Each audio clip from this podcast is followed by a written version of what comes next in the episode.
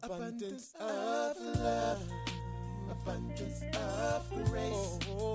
Nailed to that cross, you took my place. Oh God, You paid my ransom. my ransom. Your love, Your love you gave us abundant life.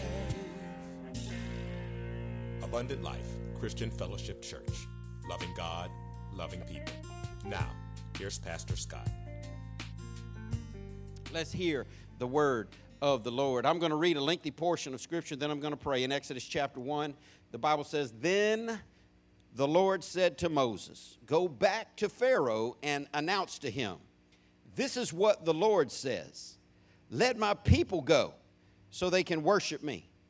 If you refuse to let them go, I will send a plague of frogs across your entire land. The Nile River will swarm with frogs. They will come up out of the river and into your palace, even into your bedroom and onto your bed. They will enter the houses of your officials and your people. They will even jump into your ovens and your kneading bowls. Frogs will jump on you, your people, and all your officials.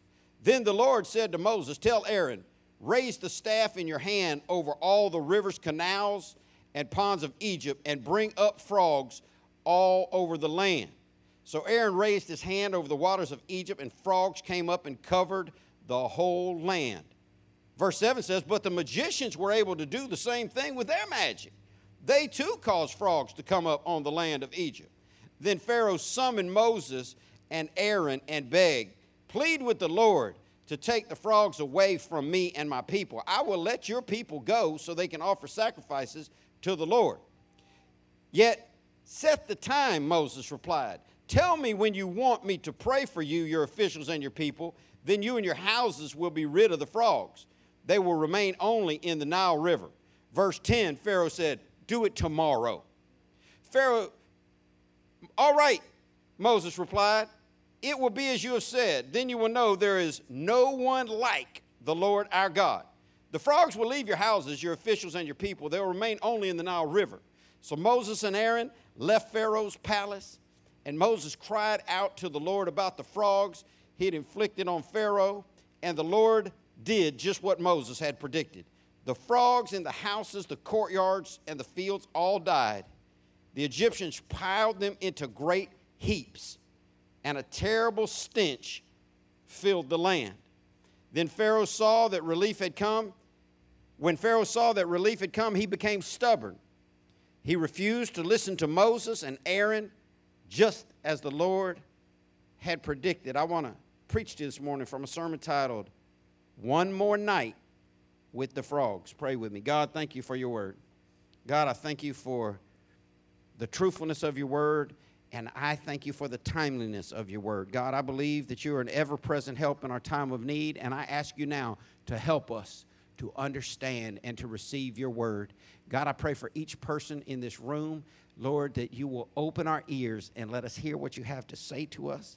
God, I pray that you would speak clearly and draw all people unto yourself. In Jesus' name, amen.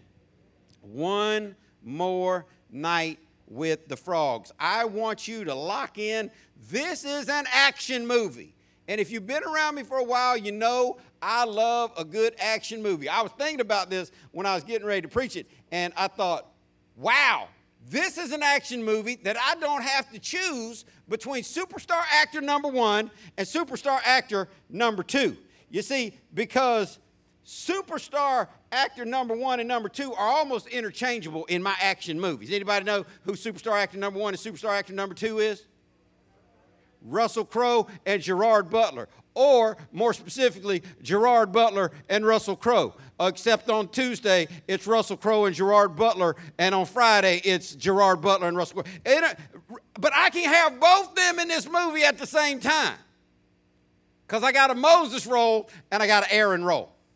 And I got a villain role, and I, you know, we, we could put that. Listen, you can let yourself be. Well, no, don't do that. Uh, but I want you to follow this story. I'm going to set some context to you because the Bible says we have these stories for our examples that we can learn from them. And this is this is great, great example of who God is. Here's, here's why we should study the Bible because it'll reveal to us who God is, it'll reveal to us who we are, it'll show us how God deals with people, and it'll show us the way people dealt with God and what they got as a result of it. And that's why I tell you all the time if you do what others did, you will get the same results that they got. And that can be on the good side or on the bad side. If you do the good things others did in this book, you can get the blessings that they got. If you do the bad things others did in this book, you're going to get the chastisement that they got. But let me set some background for you. In Exodus chapter 5, uh, God sends Moses and Aaron to Pharaoh to tell Pharaoh to let my people go so they can serve the Lord. Now, I don't want to take for granted that everybody knows what Pharaoh is. And it's what Pharaoh is, uh, uh, not even so much as who Pharaoh is, because Pharaoh is a title, Pharaoh is a position. Pharaoh, he's the ruler of the known world at that point. He is in charge and he does not love God. And hear me, he's not a good guy. He, he's the villain in this historical account. And God's men, Moses and Aaron, they go to Pharaoh, who is like a king, and they tell him, Let my people go. Now, now here's what's crazy. For the background, Moses and Aaron are saying, Let this group of Hebrews go, which were lawful slaves of the Egyptians. Okay? You, you, you really want to be mad at slavery? Get mad at Egypt and then you know let, let your mind wander wherever it wants to wander but these were slaves of egyptians could you imagine it, it would be like uh, the burger king dude walking over to the mcdonald's dude and saying hey I, am gonna need all them employees, but you you you you uh, just just give. It doesn't work that way. People just don't give up the, the the the crew that they've got. But Moses was told by God, you and your brother go tell Pharaoh to let my people go. Now, this was a day and a time where if you just entered into the presence of a king, they could have you killed for coming in not being invited. If you disagreed with them, they could have you killed for disagreement. We don't really see that a lot in America. Uh, we see people uh, burning flags. You can go on YouTube and you can see people urinating on Bibles and laughing about it, all in the name of freedom. You can go on YouTube and see people wiping uh, their naked behinds uh, with the American flag, all in the name of freedom. That doesn't exist. That didn't exist back in this day. That doesn't even exist around the world today. You know, in many third world countries, they will still execute you for saying one bad word about the leader. You just can't stand on a street corner and just start screaming bad about dictators in Pakistan, in North Korea. It just doesn't work that way, and it didn't work that way here. So I want you to understand when Moses and Aaron did this, they did it at great personal risk. Are you hearing me? What do you, what do you think people are willing to risk personally right now to follow God? I know, I know people that are like, oh, Pastor Scott, I'd die for the Lord. I die for the Lord today. I stand up and die for the Lord today, and I'm going to tell you what I've always told you. Dying would be easy. My question to you today is would you live for the Lord? When the pressure gets turned up, will, will, you, will you serve God? And, and Moses and Aaron, they're, they're that kind of people. They do what God tells them to do, even in the midst of this difficulty. So, Pharaoh is the, is the ruler, God's people are enslaved. Moses and Aaron are representing God to this evil hearted king, and they tell him, let him go. In Exodus 5 1, listen, listen to what the Bible says. After this presentation to Israel's leaders, Moses and Aaron went and spoke to Pharaoh. They told him, This is what the Lord, the God of Israel, says Let my people go so they may hold a festival in my honor in the wilderness. Now, that don't go well with Pharaoh because he believes he's the only real leader. He believes he's the only one that should be celebrated. He believes if somebody's going to throw a party or a festival, it should only be to him. So they're already getting set off on Pharaoh's bad side. In verse 2, is that so? retorted Pharaoh. And who is the Lord? Why should I listen to him and let Israel go? I don't know the Lord, and I will not let Israel go. So get the context here just from what you've seen. You don't need a lot of backstory, you don't need a degree in theology. You just need to be able to read and understand verse 2. Do you think that this Pharaoh loves Jesus? Do you think he loves the God of Abraham, Isaac, and Jacob? Do you think he believes in the Lord Jehovah? He said, I don't know the Lord. Why should I listen to him? Who is he? So this lets you know Pharaoh is not about that life. He is not about somebody telling him what to do, and especially what to do with his own uh, enslaved workforce. So Pharaoh does not recognize God's authority. And I want you to know, we got people in this room that will tell you that they are saved, but they do not recognize God's authority. Oh, I wish I had a recognition o meter. I come put it on Carmelita's head, wrap it around her head, put it on her neck. Do you recognize God's authority? When I got to you, if I had a recognition of God's authority O meter, where would you register? I'm going to tell you one thing I really wouldn't even want to see it. I don't need one more thing to be upset about this week. Uh, I, I, don't need to be disappointed by anything, but I can tell you. Uh, let me well, let me just ask you. I won't tell you. I'll ask you. Does anybody believe that there are people in this room that do not truly recognize God's authority? Hmm. Does anybody believe that the majority of the people in this room don't recognize God's authority as much as we should? I want you to think about it with me. This is who Pharaoh is. This is who he's representing. We have these stories for our examples. So I want to tell you, even though Pharaoh is the villain, he's not that far removed from us because there are people in this room that honestly don't know who the Lord is. But even of those who do know who the Lord is, the, the, there are people, the majority of the rest of the people don't recognize God's authority. And he says, uh, I don't know him, and I'm not going to do what he says. And this starts a process of 10 different plagues sent by God. How many plagues? 10 different plagues. Now, do you think these were random without meaning? Or do you think there was a plan behind it all? God's always got a plan. Everything in God's kingdom makes sense, and it always has a plan. These 10 plagues, listen to them real quick. The first one, water was turned into blood. Then there were frogs, then lice, then flies, then cattle disease, then boils, then hail with fire, then locusts, then three days of darkness, and finally the death of uh, the firstborn son across the land. And each one of these first nine plagues was directed at a specific Egyptian god, and the last one was directed at all false gods. But I want you to hear me well God never changes. God never changes. And here is the character of God. If He tells you to do something and you don't do it, He will chastise you. And if you still don't do it, He will not throw His hands up in the air and say, Oh, well, what am I going to do? Can't do it. See, God is not a lazy parent. Let me tell you what lazy parents do with their children. Late, because some of y'all know, and I've talked to some of y'all about this.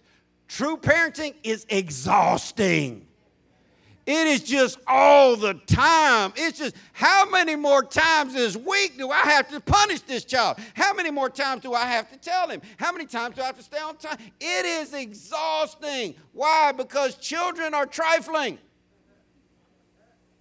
rebellious, hard headed, stubborn. Don't, don't feel bad, children. We used to be children too.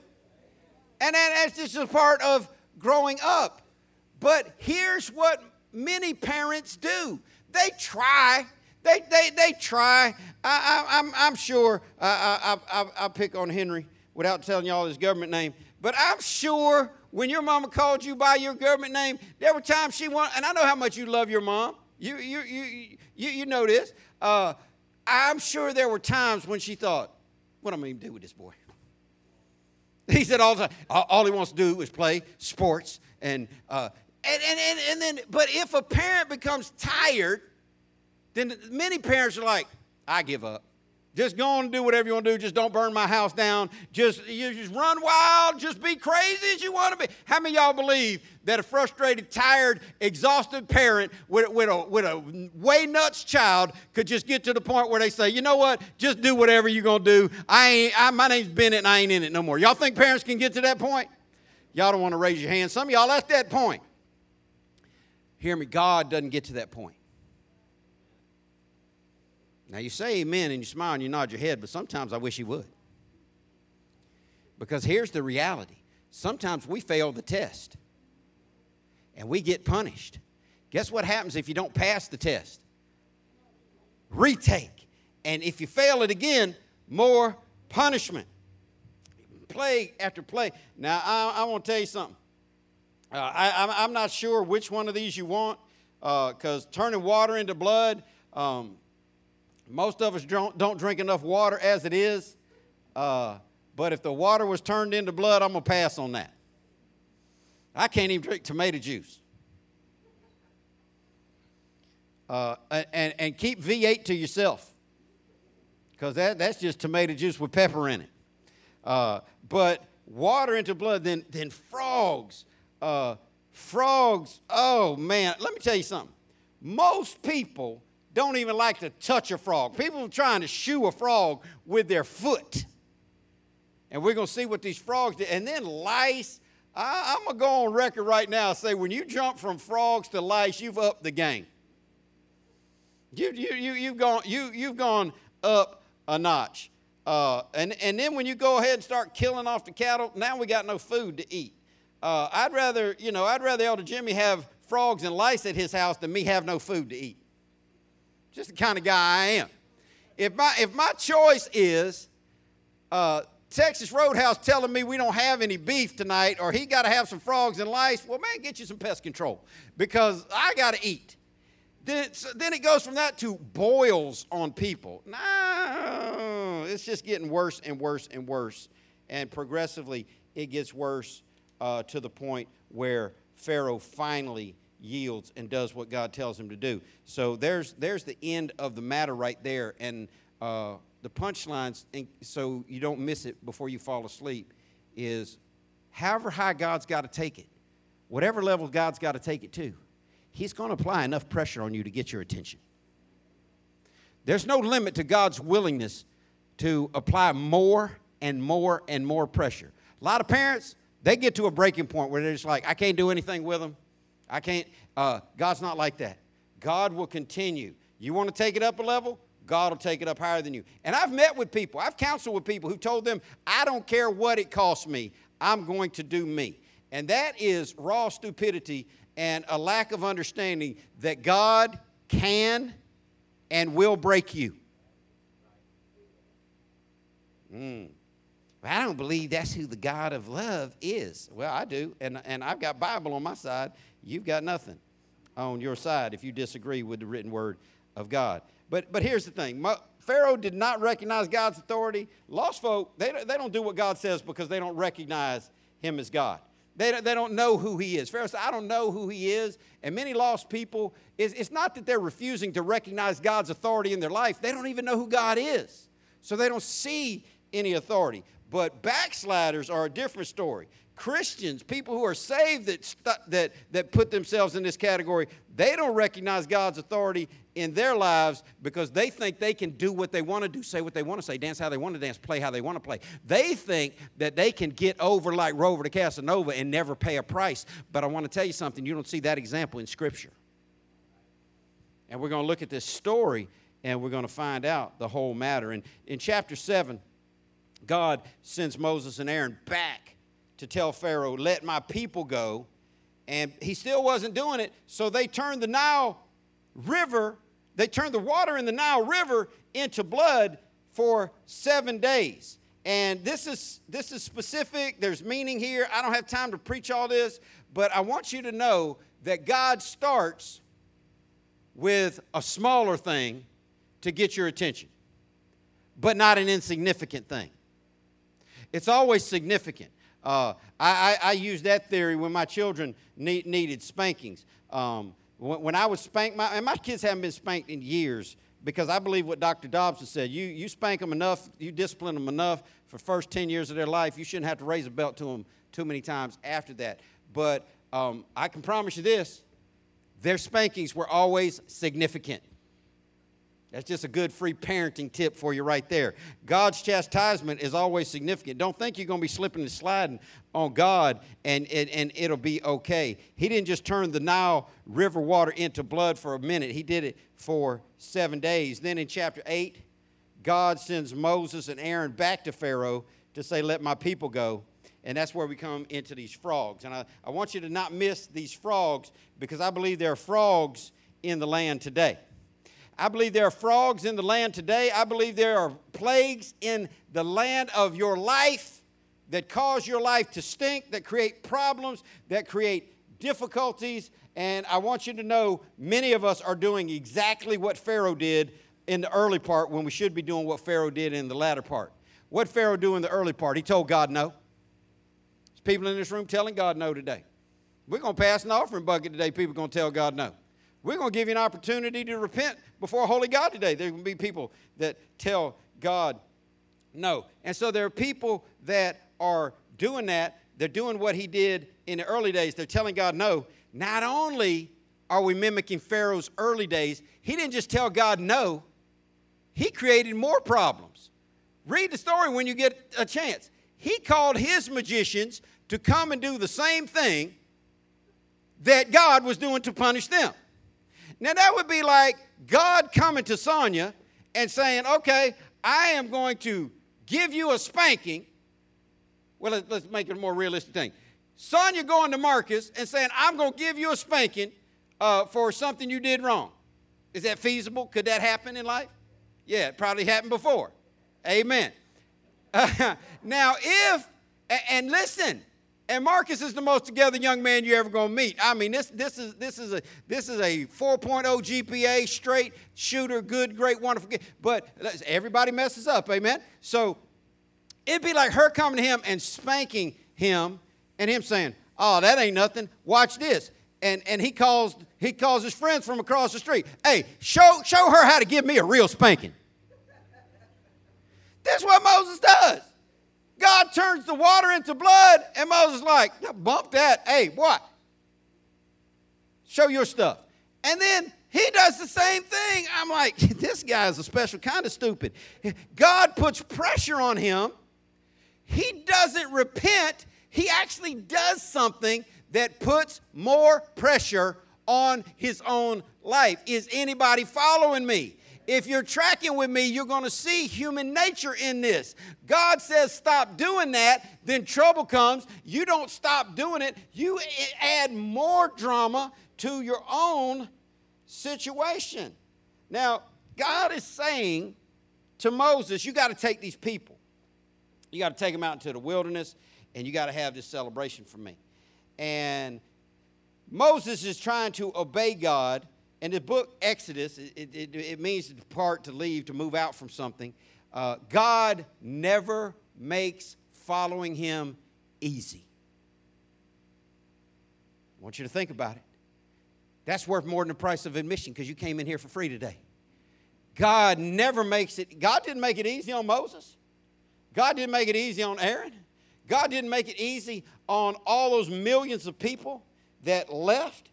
God has a process, and listen, he, he, he gave them a promise. He said, I'm the Lord God of your fathers that, that will take you out of bondage and lead you into a promised land flowing with milk and honey and prosper you. But between every promise and every promised land is a wilderness journey, and there's struggle in it.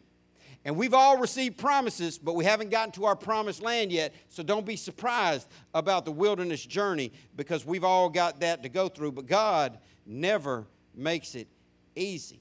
During, during the course of these 10 plagues, Pharaoh offers Moses four compromises because here's what the world wants to do when you're in a vice grip. And I want you to realize today, God will put you in a vice grip.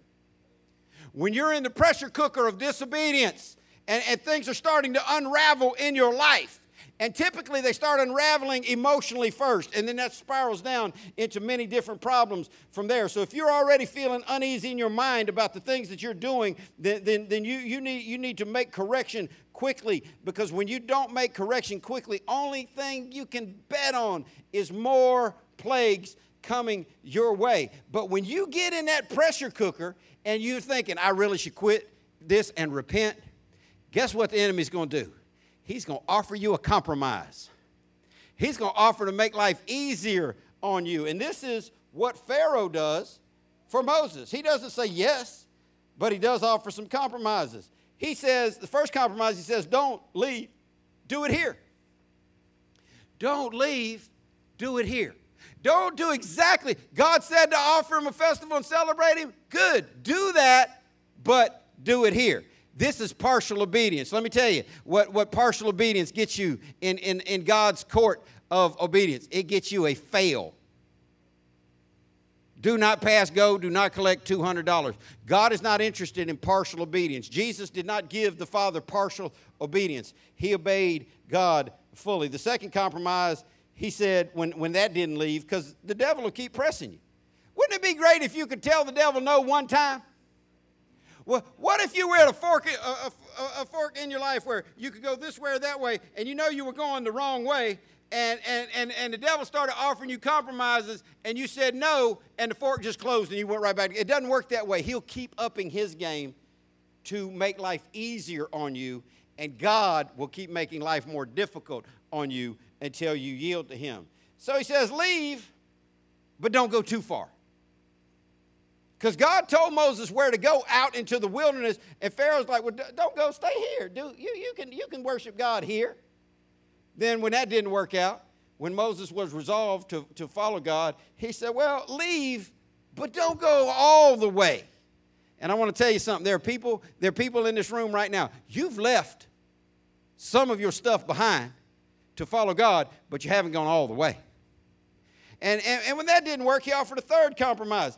He said, Leave, but allow your children to remain. And, and, and that sounds weird because nobody would literally leave their children behind, but I want you to get the big picture. It's, it's saying you can follow God for yourself, but don't follow God completely to where you impact others. So it's this, it's this false, hidden level of servitude. And then the fourth compromise, he says, leave, but leave without your flocks and herds. And this is where most people that are following God right now, they're following God, they're, they're, they're leaving the world behind, but they're leaving their money with the world. Mm. We don't even want to think about that too closely because then you might have to look at that offering bucket more seriously. They, they, they leave the world, they come to God, but they leave their resources connected to the world. I love what I heard one preacher say, and I believe it's still true today. I heard him say it almost 40 years ago that if you want to see what you really love the most, just open up your checkbook. Well, nobody writes checks anymore, mostly. Uh, just do your, look at your online banking and see where most of your money goes to.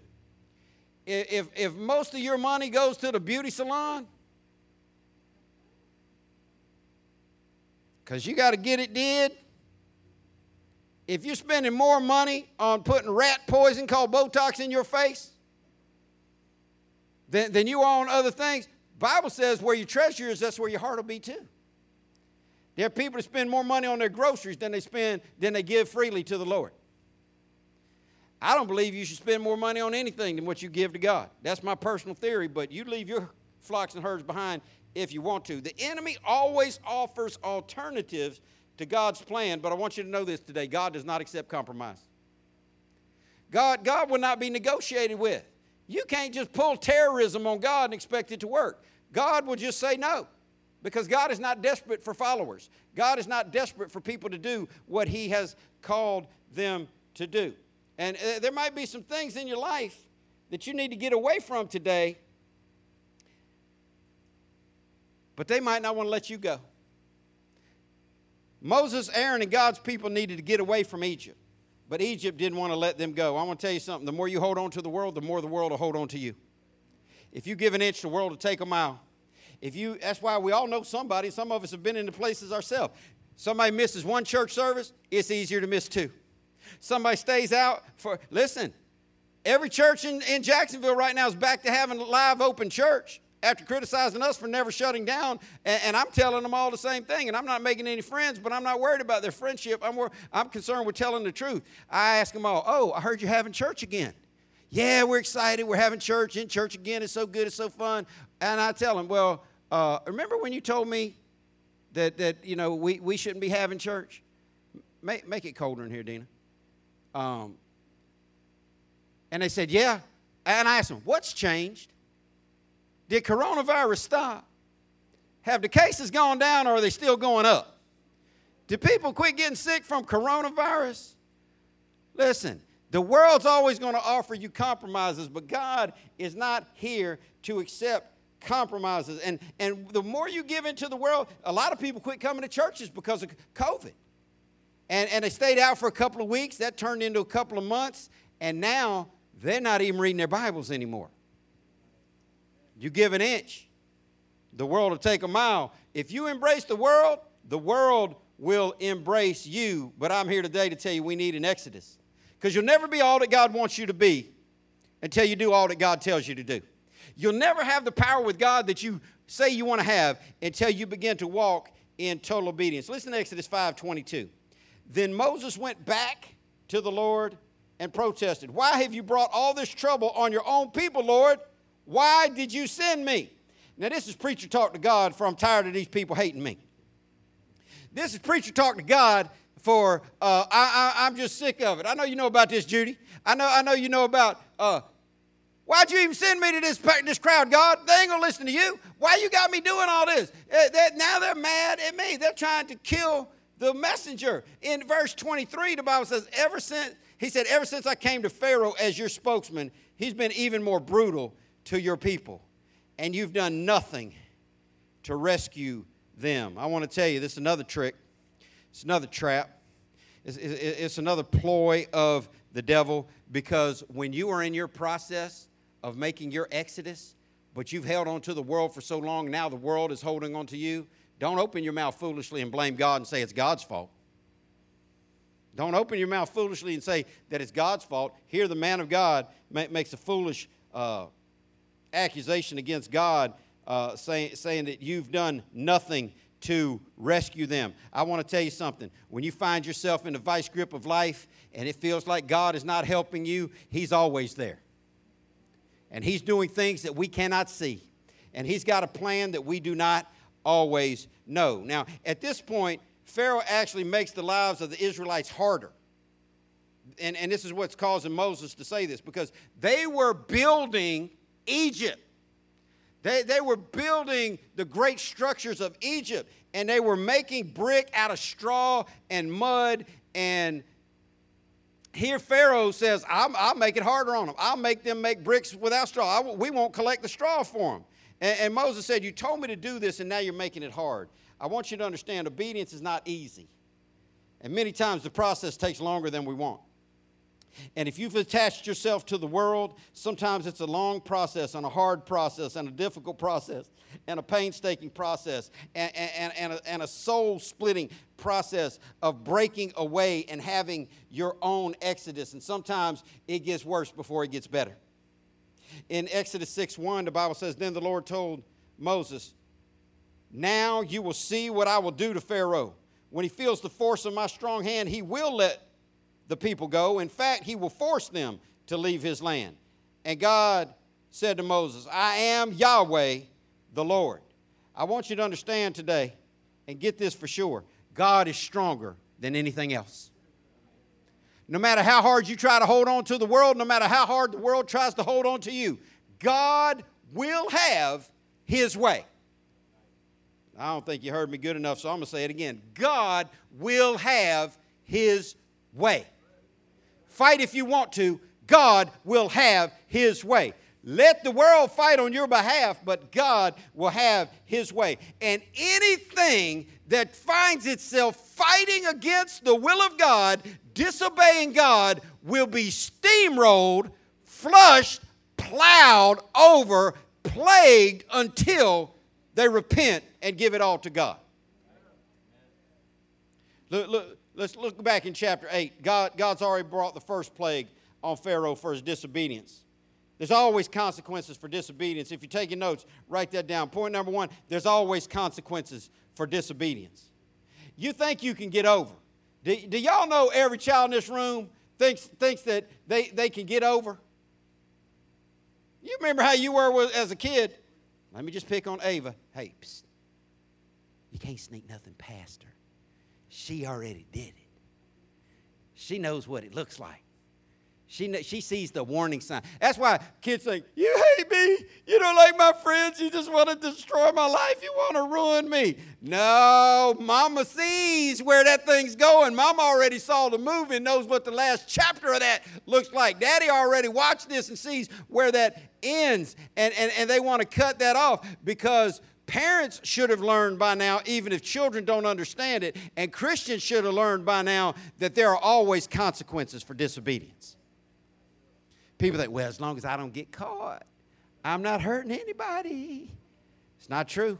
There's always consequences for disobedience. You're hurting yourself, you're hurting people around you, there's always consequences. Listen, you reap what you sow. And I want you to understand not only do we reap more than we sow, no farmer plants a few apple seeds hoping to only get a few apples. When a farmer plants some apple seeds, he wants that tree to grow and produce thousands of apples for many years. This is how sowing and reaping works. This is how planting and harvesting works. Not only do you reap what you sow, but you reap more than you sow. So I, I sound a warning to you. I sound an alarm for you today. You've been out there sowing dirt. You're not just going to get back the dirt, you're going to get back more dirt.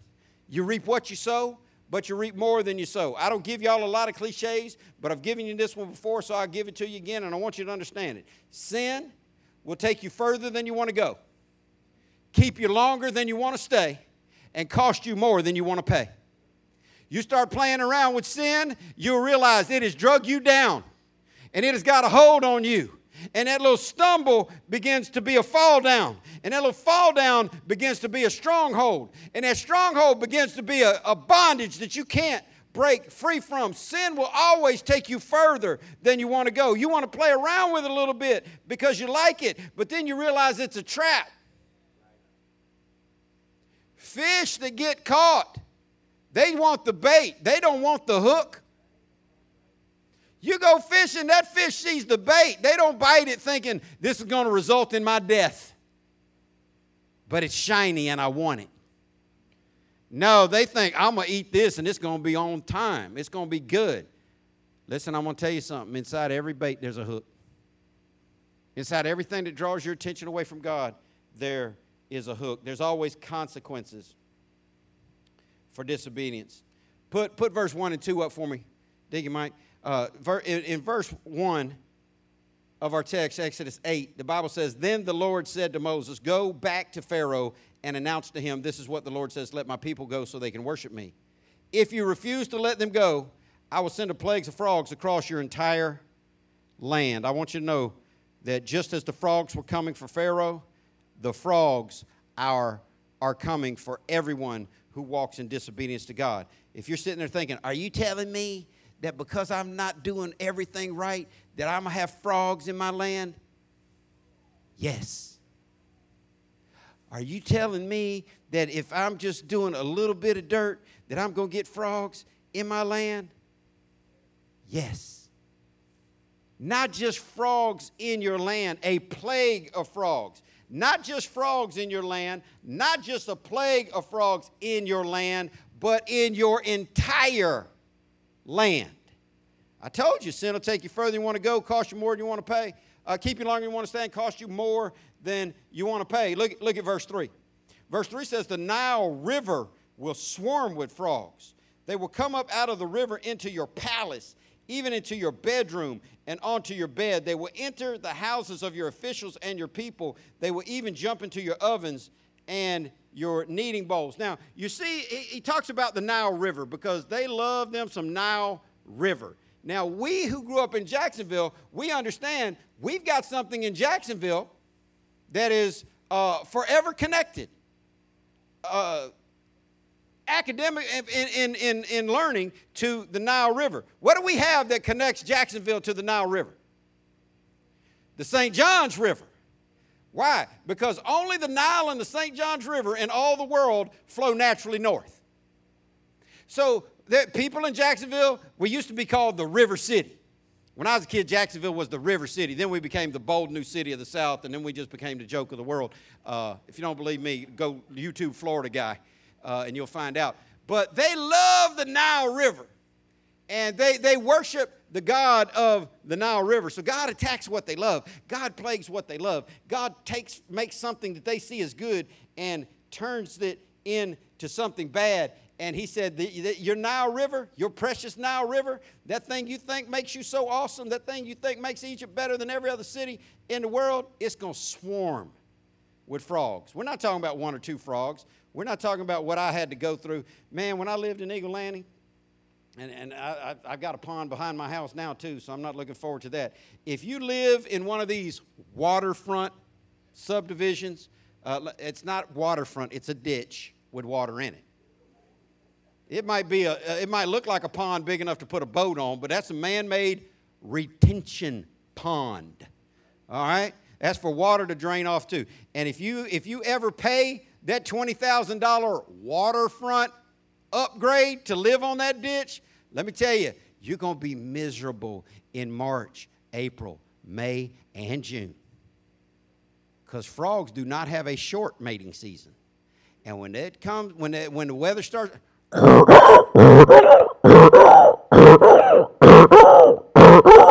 that's all night. Oh, ain't it? It just drives me crazy. I literally pulled my AR 15 out one night and I thought, I'm going to go out there and I'm going to spray this whole lake. And I thought, eh, I can't get all of them. And it wouldn't look good on the paper. Pastor arrested for killing water. But to have these frogs, they just make noise. They stink, they're wet, they're gross. They come up. You love your Nile River? God's going to put frogs in your Nile River. You love your palace? You think you're special, Pharaoh? You got guards around your palace? They ain't to keep these frogs out even in your bedroom, even in your bed. Now, here's the thing, and we don't most do this now. People in other countries still do it. Um, some of y'all that have traveled, you've probably seen these beds with nettings around them to keep the bugs out, to keep the mosquitoes out. They had nettings around beds. Rich people had nettings around. God, like, man, put all the guards you want to. You don't do what I say, I'm, I'm going to get my plague in your favorite river. I'm going to get my plague inside your most protected place. I'm going to put my p- plague in your bedroom and even in your most private place. He said, They'll enter the houses of your officials and your people. They'll even jump into your. Uh, listen, this is frogs gone wild. These frogs are wilding out. There, there's so many of them, they got nowhere to stand. They're on top of each other. You open the oven and they're like, whoops, we ain't in there.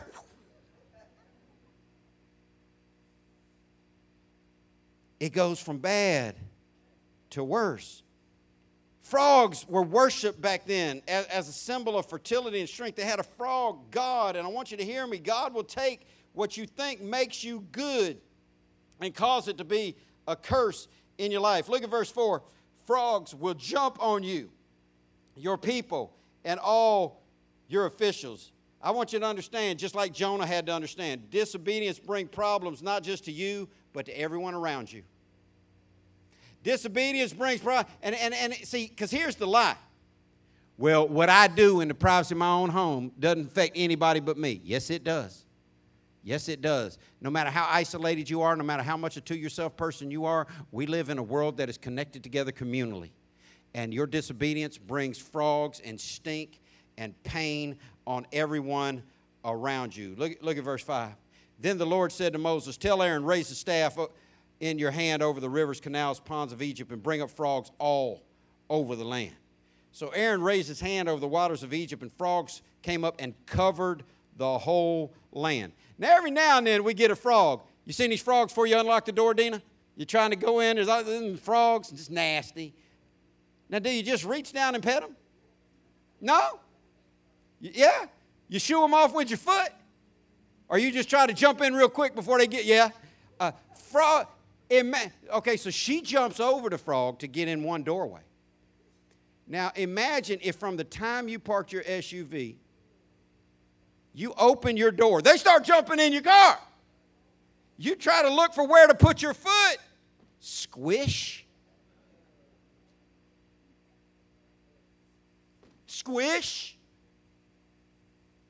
and you just squishing all the way to the door. You want any pieces of that? You're staying home. But guess what? They're in your house. This is gross. This is horrible. This is hard.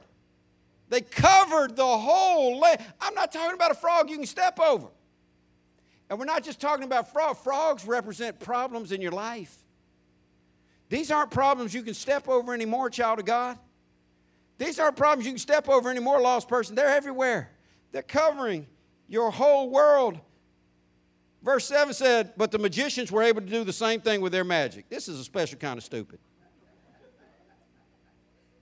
This, this is where crazy man's like, Oh, you think that's something? Hey, homeboy, knock me up some frogs. You already got tragedy. You're pouring gas on the fire. Now, I want to tell you something. That sounds stupid, but every person in this room has been guilty of it. When you've been walking in disobedience and God brings hardship in your life, you're just like, I'll show God. I'll get a double. Let me just go ahead and double down on this trouble. And, and this is what Pharaoh ends up doing. Now, look at verse 8. Then Pharaoh summoned Moses and Aaron and begged. Oh, we're going to begging now. We're going to begging. And, and this is a place where people who don't really want to get right with God, they, they, they start begging for convenience. We're, he's not begging God, he's begging Moses.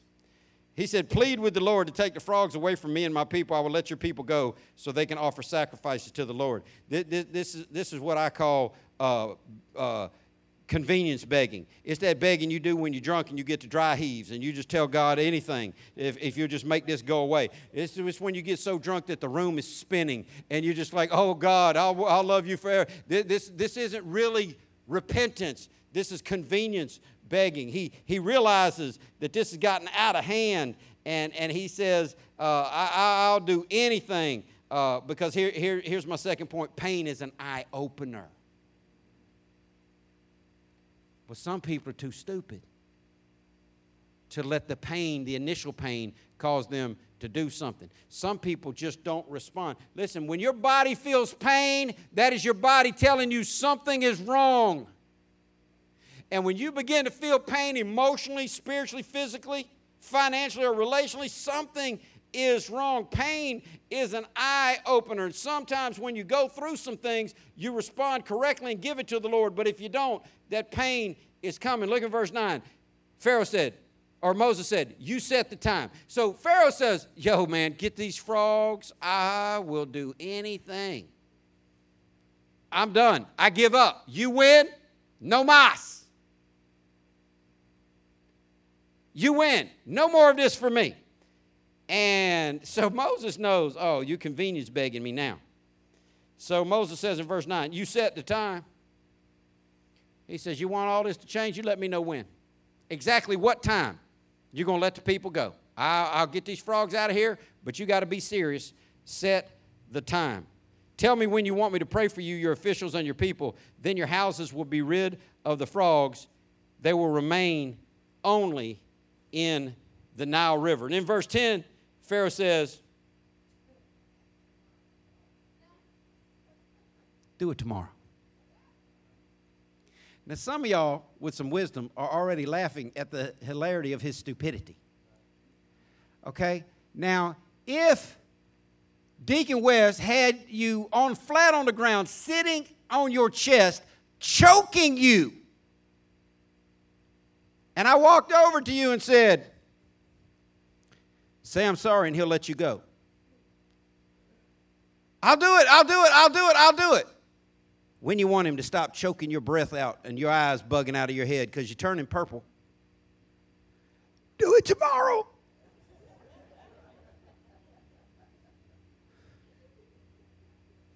Now we laugh and we think, how could this dude be so? He's believing that he's got the remedy. When does he want the remedy? Tomorrow. Now that sounds stupid on his part, but how many of you know we do the same thing? When you going to get right with God? When you going to start being the woman, the man, the young person God created you to be? Tomorrow, down the road later. When are you going to give in to God and start serving God the right way so that you can walk in blessing and not plague tomorrow. So Pharaoh here chooses, he's going to have to, listen, he's upright. Hopefully he's done shoot all the frogs off his chair and he's sitting in his chair. And he's talking to the man of God. The man of God says, when you want this to happen? Well, he hopefully he don't have frogs crawling on him right now. But he says, do it tomorrow. Because he's not really serious about doing business with God. But he's not smart enough to realize you might be sitting in a clean chair right now, but when you get up, you're going to have to walk across squish. And listen, they didn't even have closed toe shoes back then. Do I need to paint that picture? They didn't have running water back then. You just couldn't go get the garden hose and hose that off. He said, Tomorrow. How many people do the same thing? And I'm going to give you the third point. We're going to get out of here. Delayed obedience is dumb. Delayed obedience is dumb.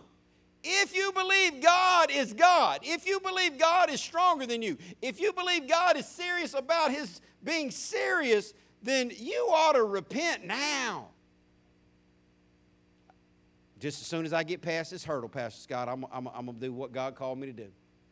Just as soon as I get out of this semester, just gonna do, gonna do, gonna do, gonna do. Pharaoh was living in gonna do land. But gonna do don't get the frogs out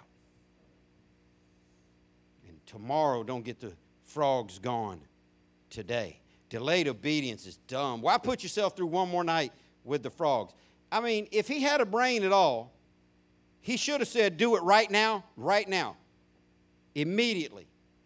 But I don't even know how smart this dude was, but I got to believe when he was laying in bed and couldn't get any sleep. Listen, I don't know if you've ever been in, in, a, in a camping situation where bugs were bzzz, or even in, in a hotel or your own house, bzz, you got that bug keep buzzing around your head. Not a whole lot of sleep going on right there. You get, you get in a place where you're trying, he's laying in bed. they're, they're all they're crawling in his face. He's not sleeping. He's miserable. I wonder if he told himself, why didn't I just? Why did I say tomorrow? Why didn't I just do it? Delayed obedience is dumb, and we're no smarter than he is. Look at verse 11. The frogs will leave your houses, your officials, and your people. They'll remain only in the Nile River. So Moses and Aaron left Pharaoh's palace, and Moses cried out to the Lord about the frogs he had inflicted on Pharaoh. And the Lord did just what Moses had predicted. The frogs, the houses, the courtyards, and the fields all died. I want you to know that God is willing to take you out of the vice grip. God is willing to remove the pain from your life. God is willing to remove the plague from your life once you do what He tells you to do. Verse 14 says, The Egyptians piled them in great heaps, and the terrible stench filled the land. So, Moses, or Pharaoh and all his people got to sleep in frogs and stink one more night but then the man of God prays, and God removes the frogs from the land. He kills off all the frogs. But, but look, look at what verse 14 says. The Egyptians piled them into heaps, and a terrible stench filled the land. I want to tell you something. You embrace the world, and the world embraces you. You do dirt. You stay in disobedience to God, your land's going to start to stink. And even after you repent, I want to tell you something. There's going to be heaps that you have to walk around. And there's going to be stench that lingers. My fourth point the longer they stay, the more life stinks. The longer they stay, the more life stinks. That's why I tell you all, and I want you to hear me good in closing repent before it hits the fan. Repent before your whole world stinks. What do most people do? They don't do that. Now, think about parenting, because Christianity is so closely tied to parenting because God says He's our Father. Don't you wish your kids would get serious about their grades before three days when report cards are about to come out? Don't you wish your kids would work as hard on their grades in the first week of nine weeks? Because here, let me tell you something. If you ain't figured your kids out, let me tell you about kids because I know about kids. When the new grading period starts, they're on relax. for the first four weeks. Ah, I got time. Report cards. Ah, I got time. I got time. I got time. But the longer you wait, the more it stinks. Don't be like that. The longer you let these frogs stay in your life, the more it stinks. Last verse, verse 15. But when Moses saw that relief had come, he became stubborn. He refused to listen to Moses and Aaron, just as the Lord predicted. Oh man, this sounds like church people so much. I've seen this movie a thousand times in ministry. People get their life all messed up. People get their life all messed up. I had to go meet a family, family that used to be at this church, left mad, talked trash about me, about this church. Then they got in some uh, bind legally, cops, drama. They call my house midnight asking me, can I meet them and pray with them? And I ain't talked to these people in over five years. And they called me out of my house at midnight. Uh, didn't even didn't even apologize, repent, say I'm sorry about what we've been through, but can you help me? Just went straight to can can you meet can you meet me at this restaurant? Uh, I need somebody to pray with. And I didn't say uh, bump you. I didn't say, aren't you the same one that was saying X, Y, Z? No, I said, I'm going to put my shoes on. I'll be right on my way. And people want to call out to Moses and call out to Aaron when they're in the stink and say, do whatever you have to do to get this fixed. But I've seen this so many times. Once it gets a little bit of relief, they just fall right back into doing what they were doing that got them in the jam in the first place. So when, Mo, when Pharaoh saw that relief had come, he became stubborn. He refused to listen, just as the Lord predicted. He didn't give in, so guess what? More plagues, more plagues, more plagues, more plagues. There's consequences for disobedience. God uses pain to open your eyes. Delayed obedience is dumb, and the longer you stay in it, the more life stinks. And I want to ask you today don't spend one more night with the frogs. Don't keep saying that you're going to get right with God. Get right with God now. Don't keep saying that you're going to serve God the way you should. Serve God the way you should now. Don't just keep saying you're going to give your all to God. Choose that life now because the only way to keep the plagues out of your land is to stay right with God. Because if you fake repentance or you hold on to disobedience, a worse thing is coming. And I sound an alarm for you today to tell you a worse thing is coming. If you harden your neck against God, a worse thing is coming. God just continues to pour plagues out on Pharaoh. And Pharaoh doesn't listen. He pretends like he's going to get right, but then he doesn't. He pretends like he's going to get right, then he doesn't. He says, I'm getting right, then he goes back on his word. Till eventually, the last plague, and you read the story and find out, God sends a death angel and kills the firstborn in the whole land, including Pharaoh's child. God could have started with that and broke the back of Pharaoh and made Pharaoh do what he, God wanted him to do. But God is just and fair. He's loving, He's kind, He's gracious, He's forgiving. He didn't start by taking the thing Pharaoh loved the most, He just started putting a little pressure on him. God's been putting some pressure on some of y'all to get your attention, and you haven't let it happen. So He puts more pressure on you. And if you don't let it happen, He's going to put more pressure on you. But you can't win this game. You can't win.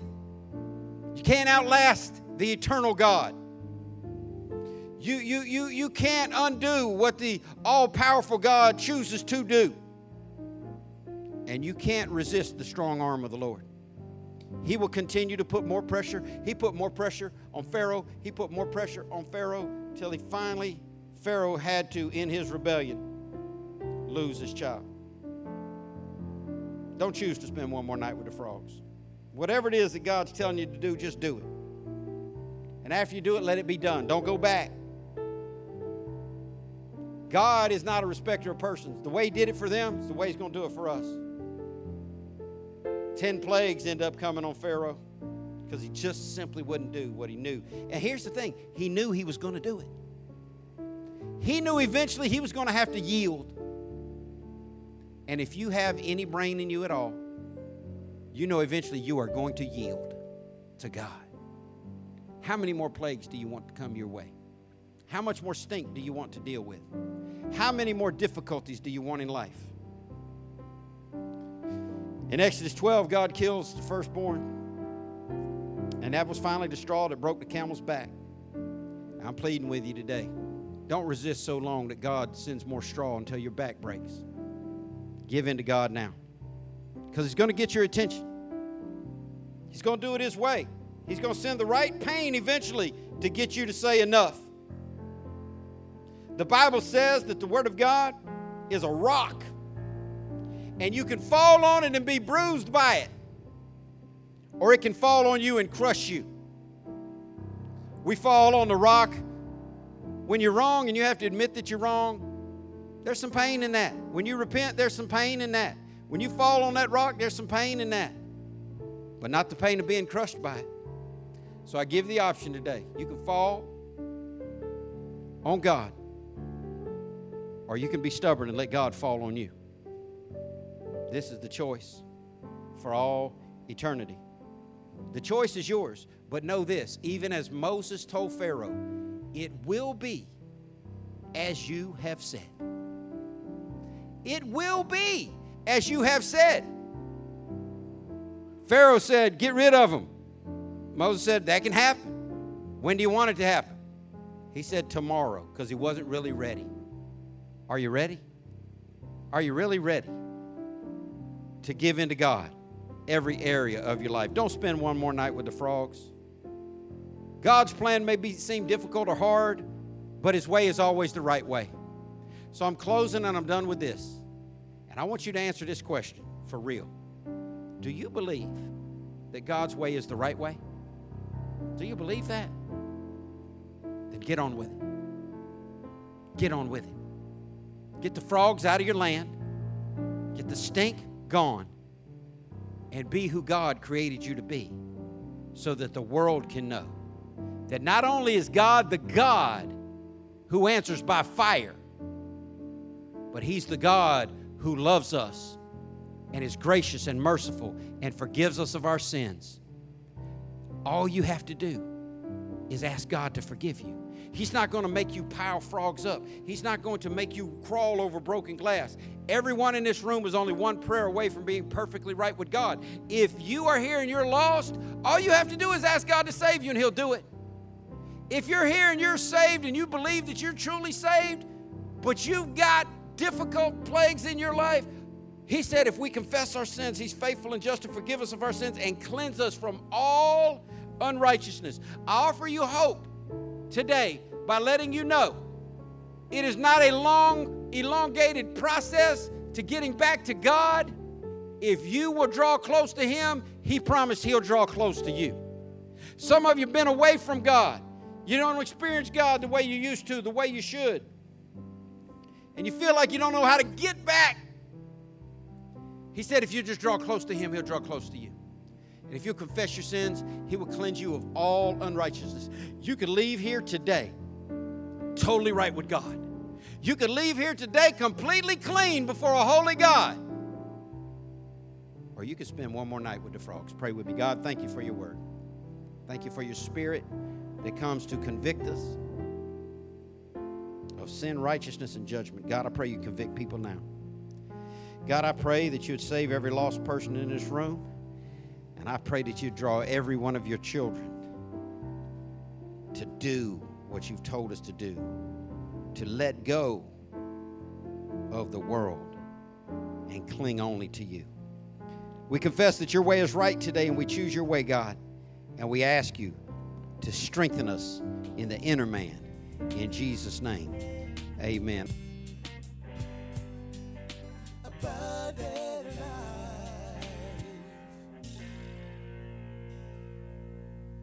Thank you for listening to the ALCF Sound Doctrine Podcast and visit us on the web at alcfnow.org. Your financial support for this ministry allows us to share the gospel around the world. Your support is greatly appreciated. If you would like to give a donation, please go to alcfnow.org. Abundant Life Christian Fellowship Church, loving God, loving people.